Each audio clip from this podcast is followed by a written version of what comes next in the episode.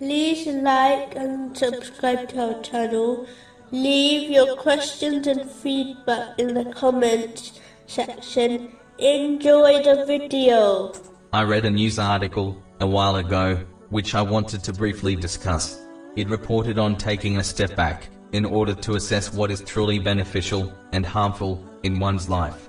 When a Muslim observes the teachings of Islam, they will find that certain worldly blessings have been described in a positive way, but in other places, it has been described in a negative way. This is because in reality, most things are not innately good or bad. What makes them good or bad is whether they take one towards the obedience and pleasure of Allah, the Exalted, or not. For example, the Holy Quran has described a spouse as a way of finding tranquility and affection. Chapter 30, verse 21. Mates, that you may find tranquility in them. But the same Holy Quran has also warned that a spouse and children can be enemies to a Muslim as well. Chapter 64, verse 14. Among your wives and your children are enemies to you, so beware of them.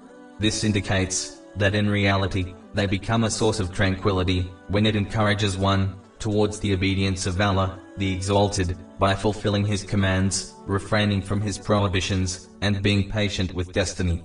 But one's family can become an enemy if they divert them away from the obedience of Allah, the Exalted. So Muslims should regularly assess and judge the worldly blessings they possess in order to determine whether they encourage them towards the obedience of Allah, the Exalted, or divert them away from it. And if necessary, take steps in order to benefit themselves in both worlds.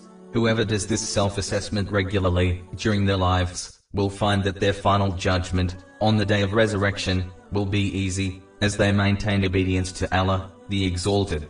But if they fail to do this self-assessment, they will get lost in the material world and fail to prepare for the hereafter adequately, which will lead to a difficult accountability and a potential severe punishment.